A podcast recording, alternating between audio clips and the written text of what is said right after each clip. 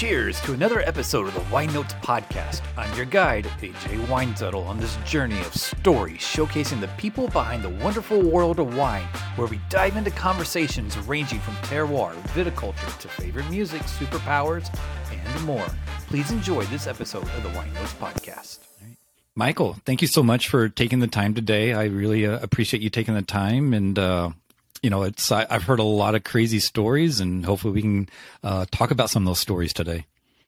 Well, I'm stoked to be here, AJ. And yeah. uh, yes, let's let's tell some crazy stories. Yeah. So, you know, it's everybody's wine journey is a little bit kind of kind of different, and uh, you know how you just end up crossing paths with people is quite interesting. So, the first time I actually came in came in contact with you was, I think it was April 2019 you posted some pictures of planting some vines in uh, Bhutan in a in a shared WhatsApp group that you know that we're constantly on for like a like a men's self help group. That was that was amazing. And then uh, February 2020, I was in uh, Fort Lauderdale, Florida, for a uh, NL, in, uh, NLP uh, conference, and there were some you know some of those same guys that were there. And I remember at dinner, we were talking about wine, opening it up, and uh, I'm like, "Hey, have you read Michael Juergens' uh, wine newsletter?" And they're like, "No." I'm like, "Here, let me open up, you know, an email and read it to you." So, it, you know, the very first one starts off with, "Oh, you're a wine guy. What's your favorite wine?" I hate that fucking question. First pro tip of the day: don't ask the fucking question. Um, and I wish you could have been there to to see everybody's response and uh, what what you know what they were saying and everything. Because right then they were like, "We got to get on this newsletter," and it was just it was a diral, uh, downhill spiral from there. What's funny is is like like I never started um, to try to like create a wine newsletter. It was quite the opposite actually. I refrained from from doing one, and then I was reading this book um, on the plane about wine, and in it, the author was making fun of Chenin Blanc, and I they literally said Chenin Blanc is a garbage grape, and I was like, no, it is not. Chenin Blanc is right. fucking great, and I was pissed. It's really like literally, I was on the plane and I was mad, and so I popped open my computer and I wrote an email to like ten of my friends saying, if you don't know about Chenin Blanc, you start drinking some right now and that's how the whole thing started. it wasn't like I had this huge like master plan. It was I literally was just sending some shit to my friends uh, that I thought they might be interested in. And yeah, then, you know, and some of the best things just kind of happen that way. Yeah, it was weird. I mean, it, it, there was never there was never any foresight behind it. There still is to this day. Basically, when I get around to it, I pop open my you know email and I write up whatever is on my mind at the time and I sent it out. And yeah, no, I. Yeah, it's, no, it's, it's it's it's awesome. It's fun, and I'll shut up and I'll let you talk. No, no, no. It's it, what I think is hilarious about it is um, like the people either love it or really, really hate it, and uh, like if you look on like my Amazon reviews, it's ninety five percent of them are five star, but five percent are one star, and those people those reviews are pretty interesting to read because they're like this oh, guy. He curses. He doesn't treat wine with respect, and he.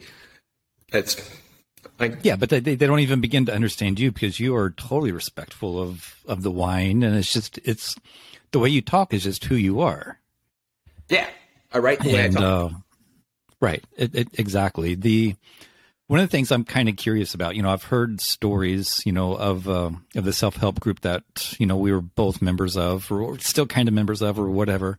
Um, you were on some crazy, crazy journeys and and whatnot, and I think I kind of got in on the uh, the last half of it, and you know, it was more about you know. Uh, deep in inner game work and whatnot. But I think that y'all were blowing up cars or, you know, out in the middle of the desert and like you got like 20 hours to get back to the strip. You got no cell, com- you know, you got n- no keys, no cells, you know, go. And you were like blindfolded or whatever and just, just sent out there. That, that, that was just absolutely crazy. Well, and what's funny is, is, um, you know, some of my best friends to this day are folks that, you know, we met through that group. And so, um, two of those guys flew out from the East Coast this weekend um, for uh, for my going away party, um, and and one of the two guys was literally um, my teammate for that for that trip. We were telling stories about that literally uh, last night. There's Mr. Tadeo. What's going on? Yay. Howdy, howdy. I don't know. I don't know if you guys remember each other from um, from DAC Live. Like AJ used to join DAC Live occasionally. Okay. All right. And Ryan was the guy that was always wearing the the, the Eagles gear. oh, okay. Yeah. No, that, it's he, been a couple years, so I I, yeah. I don't remember. But he's uh, um, aside from being an investor in the acclaimed Macon Wine Company, uh, Mr. Tadeo is also a WSET diploma holder. So, I mean, he's, he's no leading wine influencer like me, but you know, no slouch. Of, of course not. There, there's no way to follow in your footsteps. and then AJ, like his hobby is just. Uh, you got a ton of followers, I think, for for the Oregon. What's it called? Oregon Vino Country or something? Yeah, Oregon Vino Country, and I just recently changed it over to Wine Notes. But yeah, I'm approaching like eight thousand followers, which is crazy. That's that's unbelievable. That's that's so great. But it, same sort of thing, right? Like, did you set out and say, "Oh, I'm gonna I'm gonna do this," or you were just kind of doing it because you were interested into it? Interested I, I was doing it because I, yeah, I, I, was interested. You know, one of the really uh, big things that I wanted to do uh, was to start a newsletter. You know, so I you know I do a weekly newsletter as well, and I there's I think I'm up to about 1600 subscribers, a 70% open rate, you know, and it's just, you know, it's you know, evolving every single, you know, you know, every few months and you know, just like you, it's like where am I going? I I, I don't know, but this is a fun little journey. Let's keep going. Yeah, let's just let's see what happens, you know. And if and if yeah. people are are uh are interested in the content, you know, great. More power to them. I think we could all use a little bit more uh wine knowledge, particularly in America. I I totally agree. Uh, I think what was a week or two ago. You're in, you're at ProWein. What was that like, dude? If you've not gone to ProWein, you should go. It's spectacular.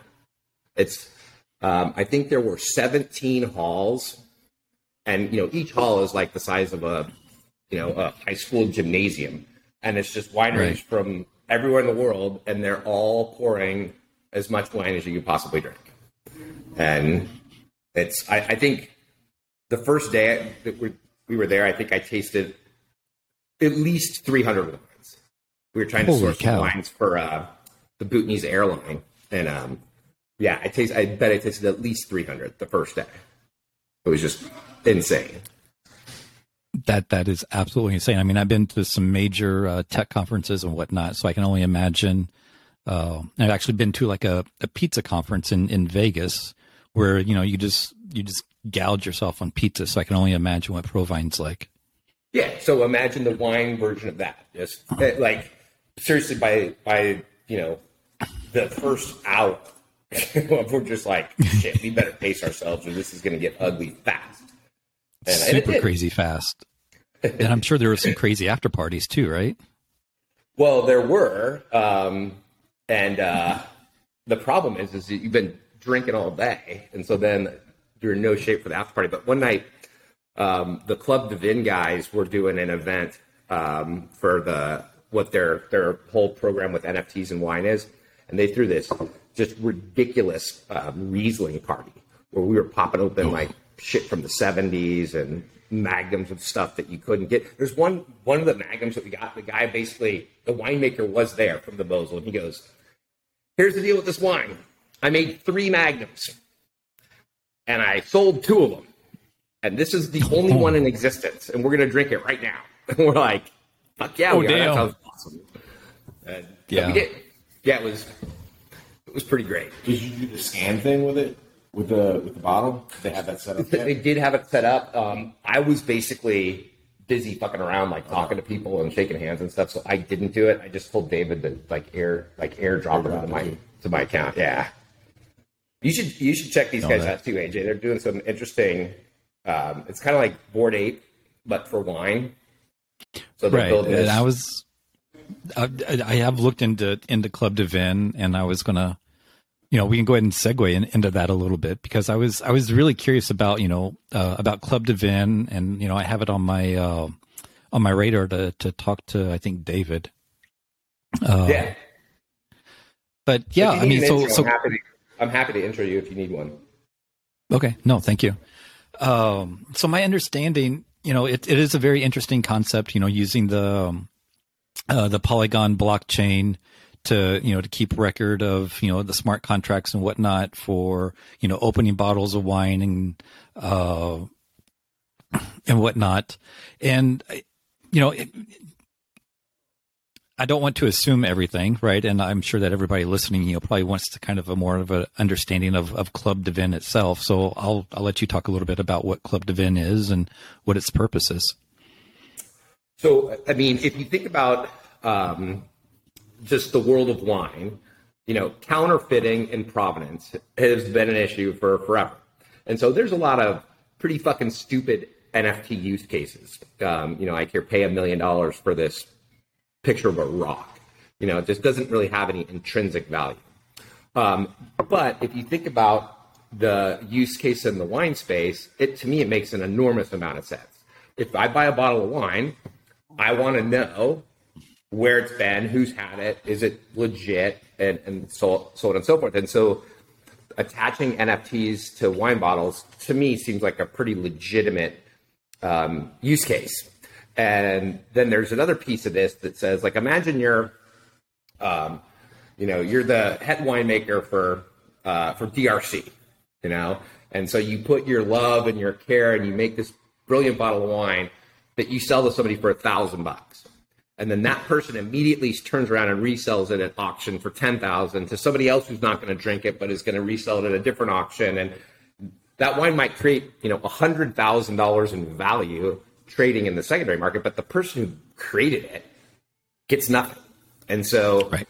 also setting up NFTs for wine bottles so that when there is a secondary market um, that the winemaker can participate in some of that value creation I think makes a ton of sense um, certainly from the producer's perspective, it does. Oh yeah.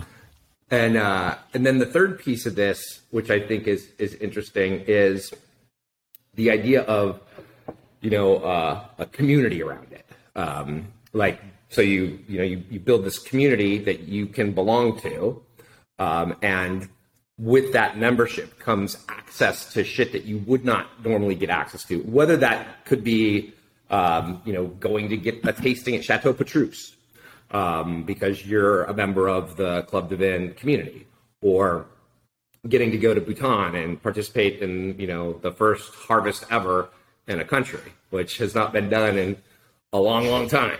Um, right. So I think it's it's the idea of, of solving multiple problems with a you know a single tech platform. Um, Ryan's a member too, actually. Yeah, so I think a couple to add a, a couple thoughts to it. Also, the, what I was kind of uh, pointing to is like if you were to open this like rare bottle, um, you could then log on and say, "Hey, we opened this," and then you could uh, scan the code and drop NFTs to all the people who participated, and it would have uh, metadata that would be added on, which is pretty cool because like you know in that way you could kind of keep a library and like remember who was there, who participated, what you were doing, what the occasion was. Um, so I think that's pretty cool. And uh, the other thing is like I guess the the producer could say, well, you have collected say X amount of these bottles, and so I'm going to allow you to participate in in like you know some some rare one off. And I think the trade off is that like you also know who your customer is, right? Like you have you the producer can like directly communicate with the customer itself by knowing what it is that they bought, what their what their taste is. So I think there's a lot of use cases in it that are that are kind of interesting. Um, talking with David, like we kind of both acknowledge it, like this may be something that in like five, ten years becomes it's it's the parlance needs to catch up. Like people need to integrate it into their everyday life, which I think eventually will happen, and that's sort of what the bet is. Well, and I think what'll happen too is is you know Meta's working on that that linkage of NFTs to Instagram. Mm-hmm. So the second that thing goes live and you can post your NFT collection right. on your Instagram account, then the tasting tokens yeah. make a lot more sense. I was in um I went to Brussels. Um, I don't know, this was a few years ago. And I mentioned to somebody that I was going to Brussels and they go, Oh, you're going to Brussels? You gotta get this West Westvleteren 12 And I go, I don't know what that is. And they go, it's the best beer in the world. And I go, I don't give a fuck about beer. And they're like, well, you need to care about this one. Uh, it's the best beer in the world. And you can only get it in Brussels. I go, all right, I'll keep an eye out. So I go into this bar and, uh, and I had written it down on my phone because I knew I was never going to remember what it was. So I, I go Right. into the bar and I show the thing to the guy, and I'm like, "Do you have this?" And he goes, "Yeah, we just got our monthly allocation. I have 12 bottles. I'll set you up." Like, okay. Pulls out this this uh, bottle, no label on it. It's just a bare brown bottle, straight out of the, the monastery. Whatever it is, 20 euros. So I give him the 20 euros, and he takes the cap off, and he hands me the cap. And I take the cap and I go, whatever, and I put it on the bar. And he goes, Don't you want the cap? And I go, No, I want the beer. Like, why would I want the cap? And he goes, Oh, you want the cap. And so I go, Okay. So I put Okay. the cap in my pocket. And I forgot it. Then the next morning I woke up and I'm like, why is there a fucking bottle cap in my pocket? and so I Googled it, and the bottle caps sell on eBay for seven bucks. That's how important this beer is to people who care about that shit. And I've never forgotten that. But Right. my whole thing about the tasting tokens is it's kind of like the digital version of that. Yeah. Like, you don't need the bottle cap, you got an NFT. Yeah. What's is on, what's on the cap? Does it say? Does it say? It just says like Westvleteren. okay. And of course, like when you pry it open, like the cap like bends in half. So it's not it's a fucking bent in half cap for seven bucks. Right. No, that that, that is crazy. You know, one of the things. What's things. funny is, is my son was uh, going to Belgium with like a couple of his friends a few years later, and I told him that story, and I go, Right. Hey, so just track down some of this beer, and he dragged his friends all over Belgium until they found this beer, and then they tried it, and they all hated it. Oh my gosh. So, what did you think of the beer? I thought it was great. I Okay. mean, like I'm not a beer aficionado, but Right. you know, I, I my palate is you know good for wine, um, and I, I enjoyed the hell out of it. Yeah, no, that, that's cool. One of the things I was I was kind of really curious about, you know, the Club Dvin and NFTs, and I know that the Polygon uh, blockchain, you know, is you know working on being carbon neutral by the end of the year and whatnot.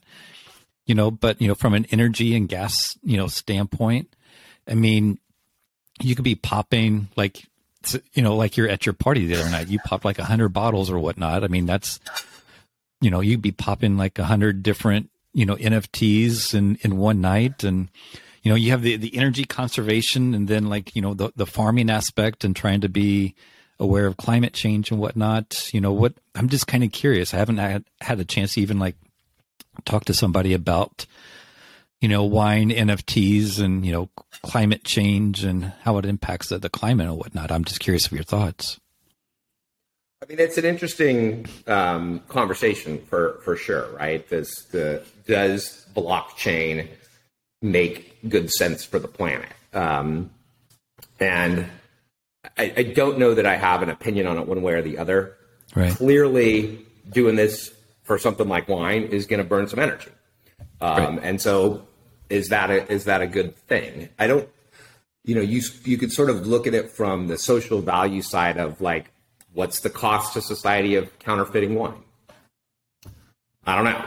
Right. right. Or maybe what you do is is so Club Dvin's a nonprofit, you know, um, so their whole purpose is not necessarily to make money off of this; it's to sort of build a community. So maybe another way of doing it is you're you're taking some of that that um, those fees and you're using it to buy you know carbon credits, or you're you know put pushing money back to the community in terms of grants for um, you know figuring out you know how to do more sustainable um, you know viti- viticulture. I don't know. Yeah, no, it was, and Um, but- and and that's that, and that, that's fine. I was just I was just curious, you know, because I don't know. Uh, I know at least here in Oregon, right? We talk a lot about, you know, biodynamic farming and you know live organic and all. You know, it they get really deep into, uh, the the climate side of the the topic. So. I, I, I'm a huge tech geek. I love tech and you know the whole blockchain. I've been you know thoroughly uh, engrossed in it. And at first I was like, oh yeah, this sounds amazing. This sounds fun. But then, you know, just thinking about it, you know, it's, it's just an in- interesting conundrum. So I was just, just I kind of think curious. there's a lot of misinformation that's out there about this topic, and I would, I, I don't want to go like off on a tangent, but I think that like it's worth people who are listening to do some research about this. Right. Um, because one of the things I think that people don't realize is that like the miners themselves are constantly seeking like the the lowest cost energy, and so in like a lot of capacities, what's become online is like where the, where there's oil uh, being mined, they have a lot of like burn off and flaring, and so this flaring is basically just wasted energy that goes into the atmosphere. But the Right. miners are like, well, fuck, I could just like capture this and use this at low cost. And so, yes, it's using energy, but it's using energy that was going to be wasted and dissipated. And so, and also at the same time, the miners are constantly driving to to innovate to find cheaper s- sources of energy. So in a way, it becomes kind of a de facto way of learning about how to find cheaper forms of energy in order to to use to use the blockchain. So, I you know, That's interesting. So it's in there, it's a true capitalistic Yeah. solution in the sense Yep. that if they can do it, Yep. they they'll make more money. Yep. So why would you not? right, exactly. So in theory, then that would drive innovation or, or allocate resources Yep. to lower cost Yeah. uh, energy producing technologies. correct. Huh. Yeah. So so basically, so Bitcoin solves uh, the energy. Or it's trying to, it's trying, it's trying to innovate. I actually had not thought about that. Yeah. but that makes sense. Yeah, like the way the flaring do thing that. is, is like is massively huge, and like the same thing was happening in China, where like the miners were moving their rigs to like so like, there would be seasons where you would have like flooding, and so there would be like massive hydroelectric uh, cases that like could online, and they would just move their rigs to like these dams and use the hydroelectric when it was in season. Oh, interesting. Yeah. Like they're constantly trying to look for the lowest cost energy. It's not like, oh, we're just gonna like burn energy and like try to burn dollars here and destroy the planet, right? Like that's a it's kind of like a a misnomer, I think. So Yeah. No, that, that's it's it's a great discussion. You know, I appreciate your inputs on that, so I appreciate it. Ryan's way more geeky about blockchain than I am, so I'm, I'm I'll defer to his level of expertise in this one topic only. That's fair. Did did he help you put uh, your um, your punk rock uh, album up on the blockchain as well? no, no. Uh-uh. I, I thi- yeah, that's that's funny. Um, what's what's interesting is I, I got contacted with um, by the this company that was one of the first to do NFTs for concert ticket admissions. Right. and uh, he's a DAC reader. Actually, that's how I connected Oh. with this guy. And, and uh, and I mentioned I was doing this, and so his company got super excited about about the concept that we had for that album, which is where the entire album, not a song, not a download clip, but the entire album is the NFT itself. And so he's he's talking to me about they maybe want to do something with that that whole concept for all the bands that they do tickets for. So Oh, the idea would be like, you know, Pearl Jam comes out with the new album, and instead of a limited edition LP, you get a limited edition NFT, but they link it through to the tickets uh, for like the fan clubs. I was like, well, I don't really have a fan club for my music. Like, we we talk about doing some NFT shit. Yeah. No, that that is awesome. That's awesome. Oh, Yeah. earlier you were, you were talking about you were trying to source some wine for the uh, Bhutan uh, airline. Did I understand that correctly? Correct. Yeah. so I, I know that you have such a crazy story about you know how you got involved into the uh into legis you know creating all the laws and everything for for wine in Bhutan and everything. So and we and we can get into that, but first, let like how did you get into like the the sourcing for the airline?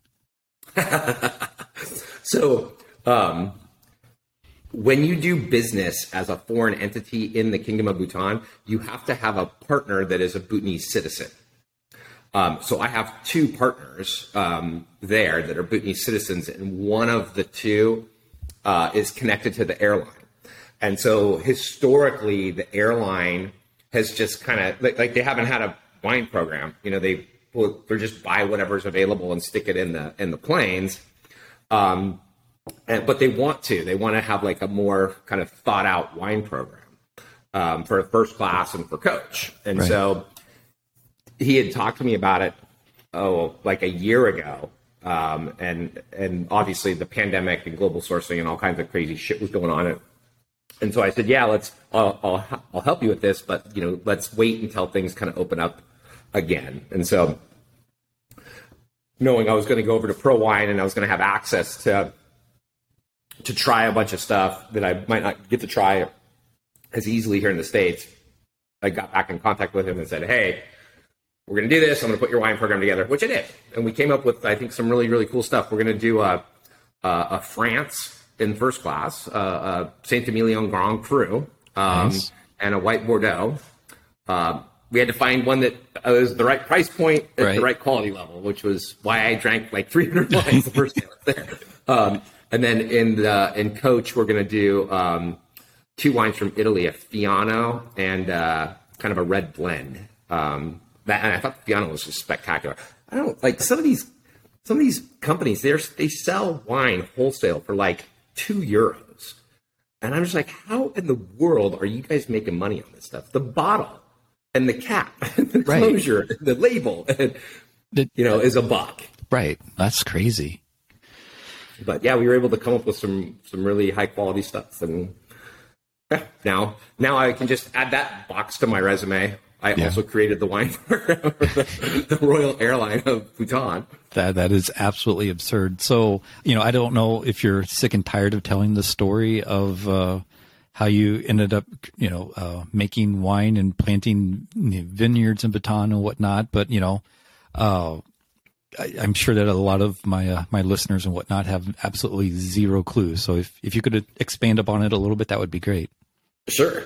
So um, Bhutan is the little tiny kingdom in the Himalayas, kind of between Tibet and Nepal, and it's about the size of Switzerland.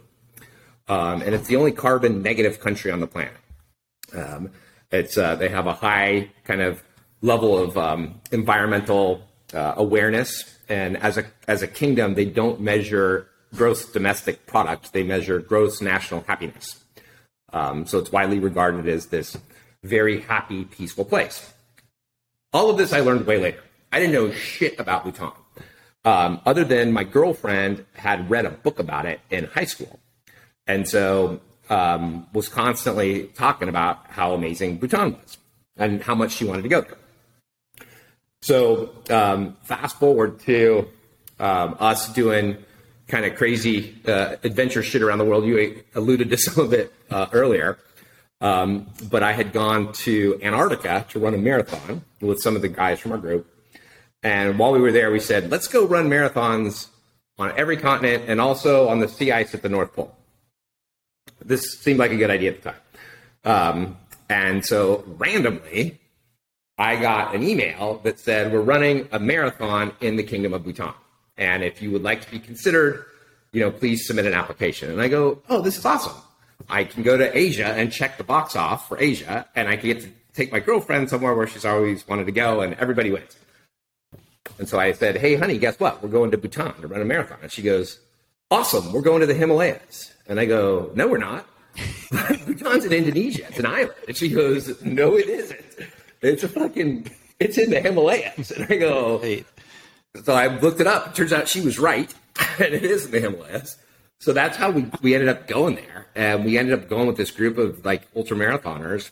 And me being a wine guy, while I was there, it just looked like there should be vineyards everywhere because they have all these beautiful terraced slopes and they grow all this magnificent, you know, sustainable crops and everything you eat there is like the best whatever it is that you've ever had. Like this is the best red rice or this is the best fucking carrot. And so I just assumed that there had to be vineyards. And um, we ended up at a at a dinner one night with a bunch of government officials who wanted to meet the crazy foreigners who had made the trip all the way to the Himalayas to run a marathon. And so I'm sitting at the table with one of the guys and I go, Hey, where's your vineyards? I want to check them out before I leave. And he goes, We don't have any. And I go, No, no, no. Like, like where you guys make wine? And he goes, We don't make wine here. And I go, How is that possible? Like, you guys have this beautiful country and you don't make wine? And he goes, No, we've never had grapes before. And so I'd been drinking and uh, took it upon myself to educate him on the why it would be a really good idea if his country started making wine. Right. right. that led to the next conversation and the next conversation, and the next conversation. And I just thought the whole time that it would be cool if they did it. Like I had not no designs of, oh, this should be the Mike Juergen show. I was like, this place is perfect for it, and you guys should really look into this. And they looked into it and they came back and they said, we want to try this. And I go, yeah, you guys should. And they're like, will you do it with us? And I was like, are you kidding? I get to be in charge of like a whole country worth of wine. Right.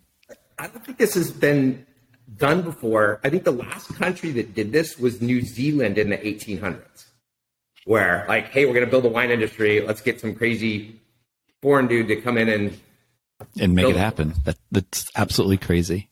yeah, it's, it's been this wild this wild ride, and uh, it's it, sometimes I get it's a little nerve wracking because there's so many unknowns and there's so many risk variables um, that like I desperately want to not fuck this up. Well, yeah, yeah, no, I, I totally get it, and I, I think at one point you were talking about you know trying to how to get all the um, equipment and stuff you know actually into Bhutan, um, and then you know another thing that you're you're worried about or we're worried about is you know monkeys coming in and eating the grapes. yeah. I mean, Actually, so so I, I got a really funny deer story. So we're learning about all this kind of stuff.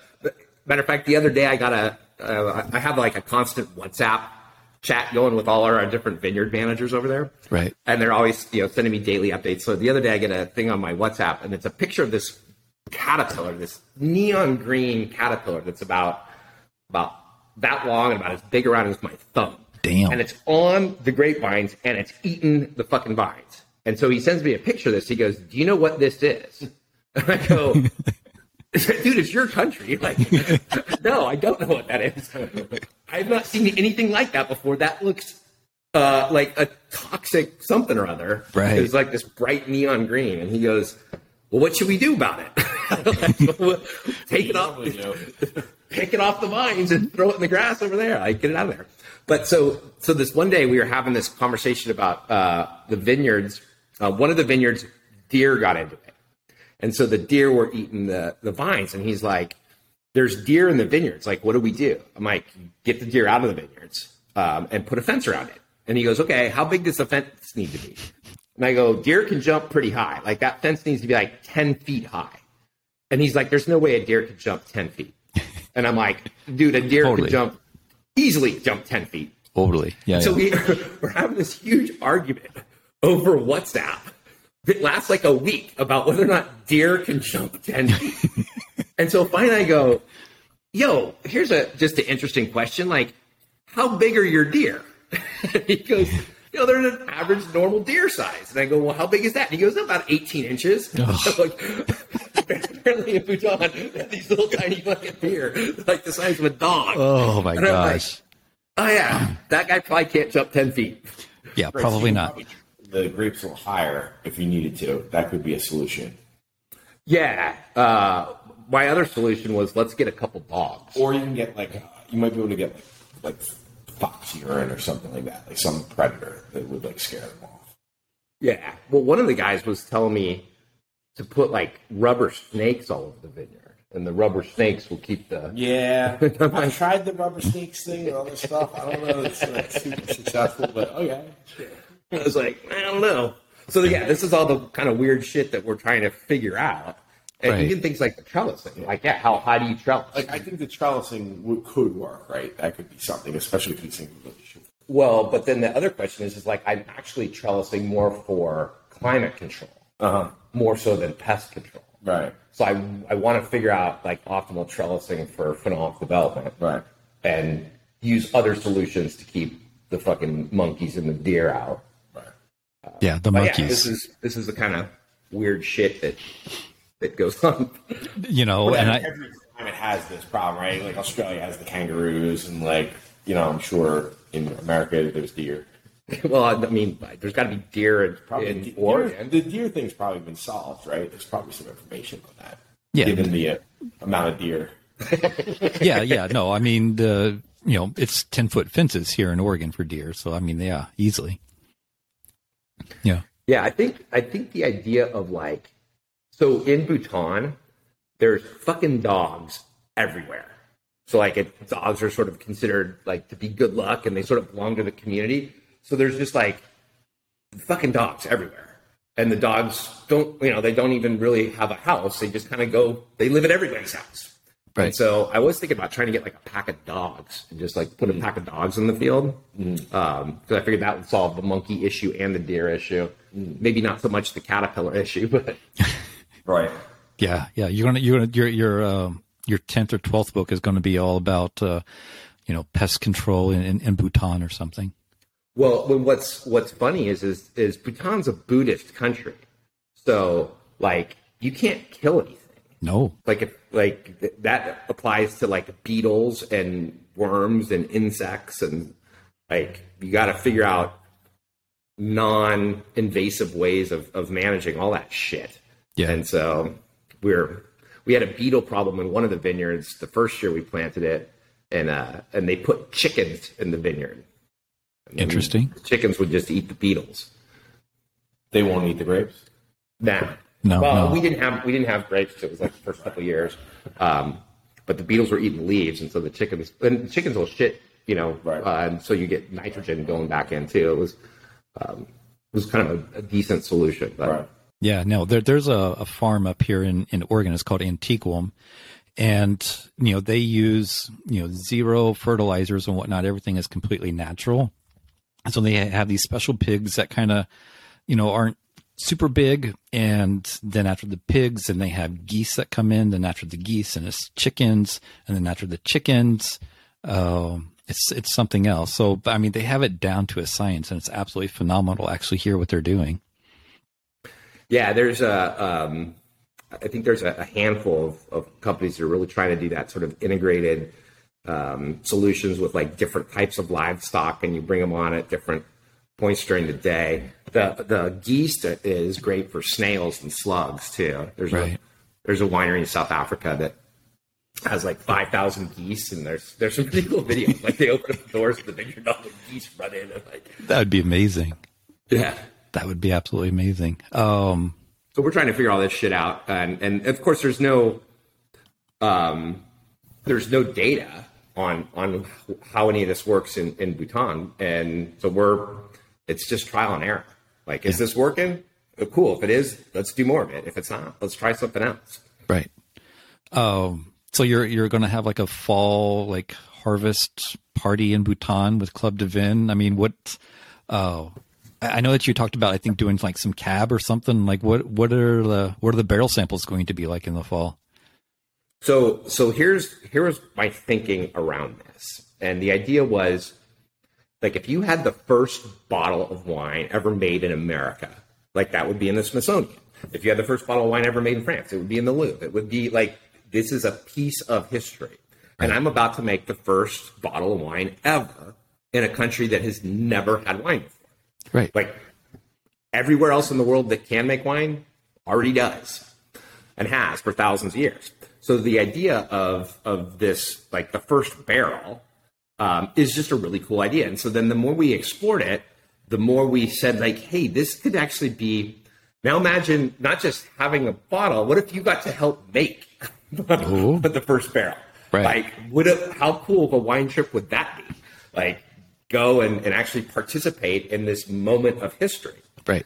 Um, and so that's what that's what we're planning on doing. We were going to do it this year, but um, just with the pandemic and with the way that the the the country has been dealing with with uh, you know keeping keeping basically tourists out, we just felt it was going to be too much of, of a pain in the ass to try to pull it together for this summer. So we're going to do it next summer. Um, and yeah, so the Club Dvin guys are they're going to make that opportunity available to people who are members of Club Dvin. Um, and I we're going to be filming a documentary movie about it and like this whole this whole thing. So back to the whole question about like what are the barrel samples? So here's what I, what I'm kind of struggling with a little bit. Okay. I think it would be cool to for the very first barrel to make it out of all of the different grapes that we have planted in all of the different vineyards. Just oh, a total field. Like it will be undrinkable as wine, but it would be like this is a part of the the first thing in this country. All of these vineyards, all these grapes, is everything we're trying. We're going to put it all together, and that's the first barrel. Holy cow. That, that's one approach. Another approach is to say like, okay, which of the varietals are doing, you know, evolving the best, and let's let's make a cab, or let's make a Sauvignon Blanc, or let's make a Petit Manseng, or you know, whichever varietals are looking like they could be the best. And I go back and forth on it. Like I think both are cool. Um, Yeah. The other thing I got to figure out. This is a, this is an interesting one, AJ. I'm interested in your perspective on this. Uh oh. I have no rules, right? I Right. have no rules. I have no wine laws. I have no history. I have no traditions or anything. I can literally, if I want to make a Riesling Cabernet blend, There you go. I can do it. Right. So, do you go screw cap or do you go cork? Oh boy. So, ugh, you know that there, there's that is such a huge debate. right? Um, and you know there and, are and, and you think about like screw caps. Everyone agrees screw caps are a hundred times better than cork for protecting wine, except for the cork manufacturers. they, they don't agree, but um, but you can control osmotic flow precisely. You never get spoilage. You never get cork taint. Nothing. They're great. right. But there's this whole sort of pomp and circumstance and, and tradition with the cork and the whole routine and doing it um, that is important to some people.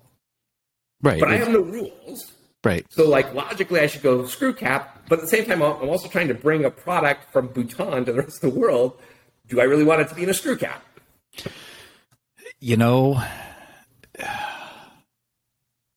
you, you, you know you you break every single mold in the wine world anyway you know people either really love your newsletter or they hate it right so i i would just go honestly i would go screw cap right and just say screw it this is these, these are my rules i'm going to set it however i want to and if you don't like it oh well you're you're just you're just missing out Yeah, go fuck yourself. Right. That's that. That's logically, I keep coming back to that. But there's a little piece of me that just goes, well, should I have some some corks? Do I really want the first barrel to be a screw cap?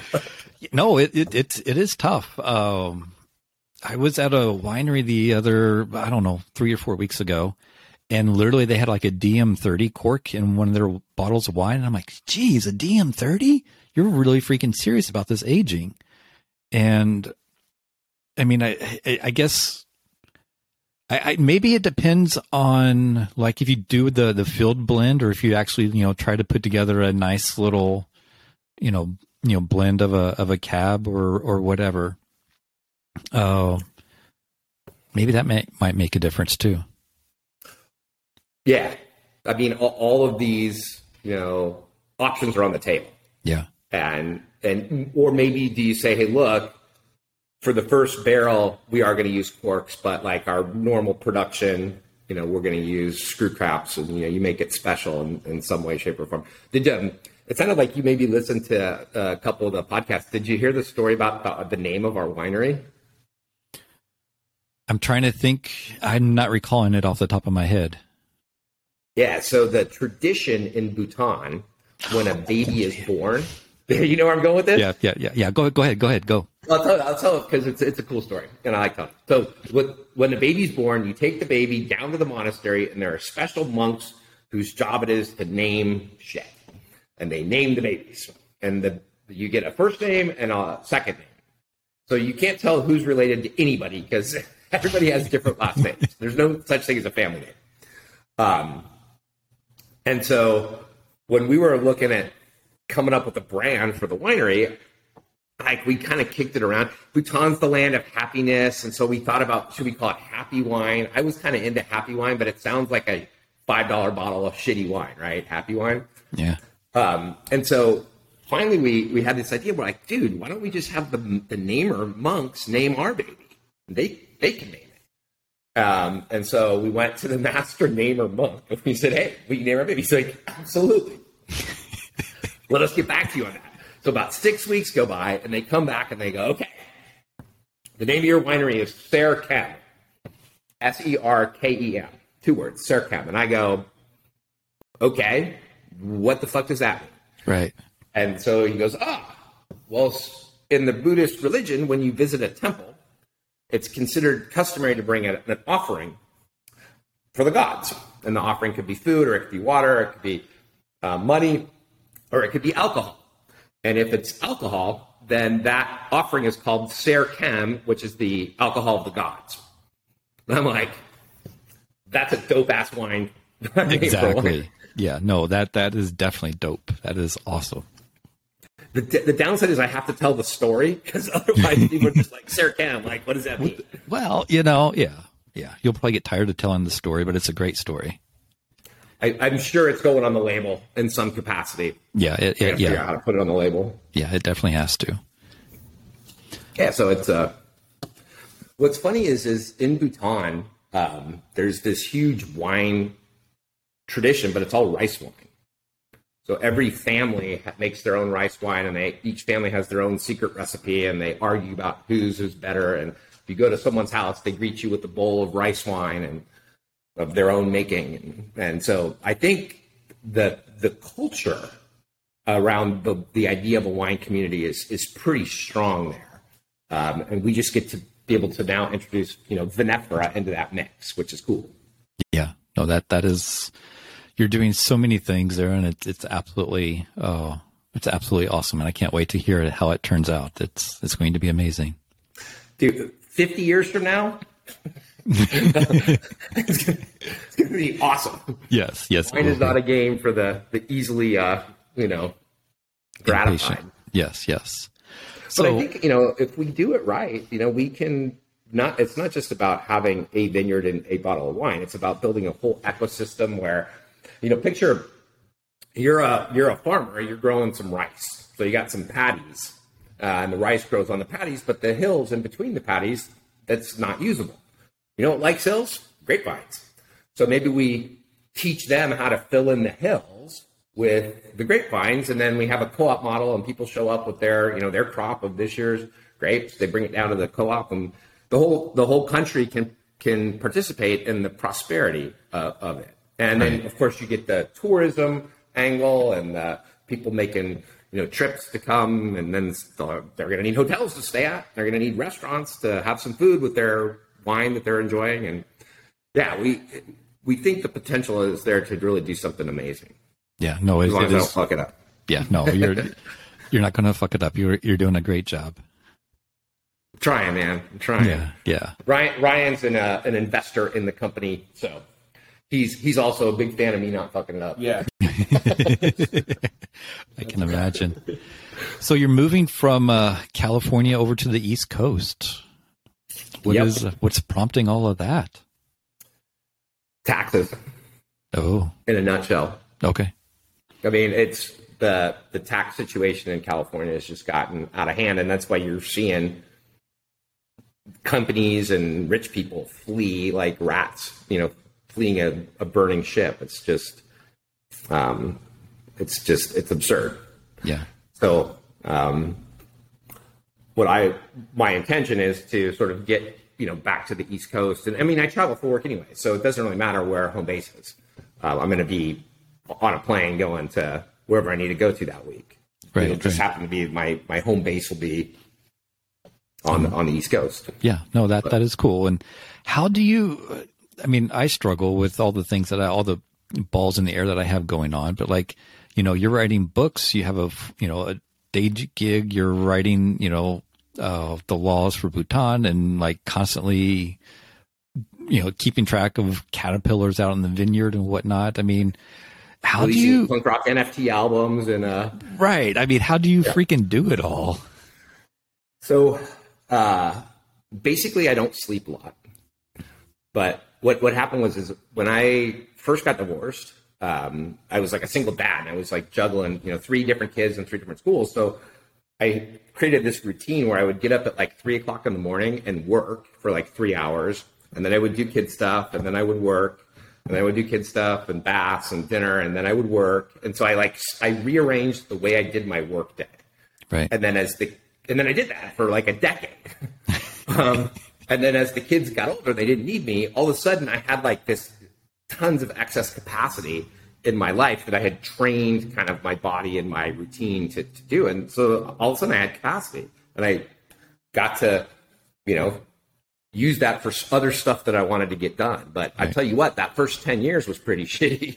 I can imagine. I mean, I, I have my daughter every other week and, you know, just juggling that and everything else. I'm like, holy cow, I just, I'm I'm dead. So I was just kudos for you for you know making it work for 10 years Well, and that it literally, you, like you go into this kind of survival mode where you're just trying to like make it through the day and Right. like get everything done, and then the next day you're just you just operate like that for forever, and uh, and then all of a sudden the kids are old, and you're like, oh my god, I have like just i have my life yeah, I have my life back. Yeah. It's it's great because I see a bunch of my friends are all starting to have kids now. Like one of my best friends has like a a ten year old and a six year old. like I, yeah, you just talk to me. He just has that shell shock look of like too many soccer games and birthday parties and like no sleep. And I'm like, yeah, I remember that. welcome to the club Yep. Yep, yep. Well, no, that that is cool. Um, so as you move out into the uh, you know onto the East Coast, you know I know that um, you know blindly you were like, hey, one weekend you and a a friend was like, yeah, let's go run this marathon. Uh, you know, for your first marathon ever. Are you you know do you have any plans of like diving into the unknown of something like that again here in the near future? So we're still trying to do um, this thing called the Grand Slam, which is you run a marathon on every continent, and then you run one on the North Pole on the sea ice. Like you take helicopters out to the sea ice and, and you do it. And so we're up to um, everyone's done six of the continents except me. So I we went with the group. Actually, Ryan was there, and Jim. Um, I don't know if you know Jim. He's an ex society guy too Okay. um, we all went to South Africa, and um, and I didn't finish the marathon. Uh, so everybody else did. So I have to go back to Africa and pick up Africa, and then we got to do South America and then the North Pole. So those are kind of like the next three big um, running shit shows.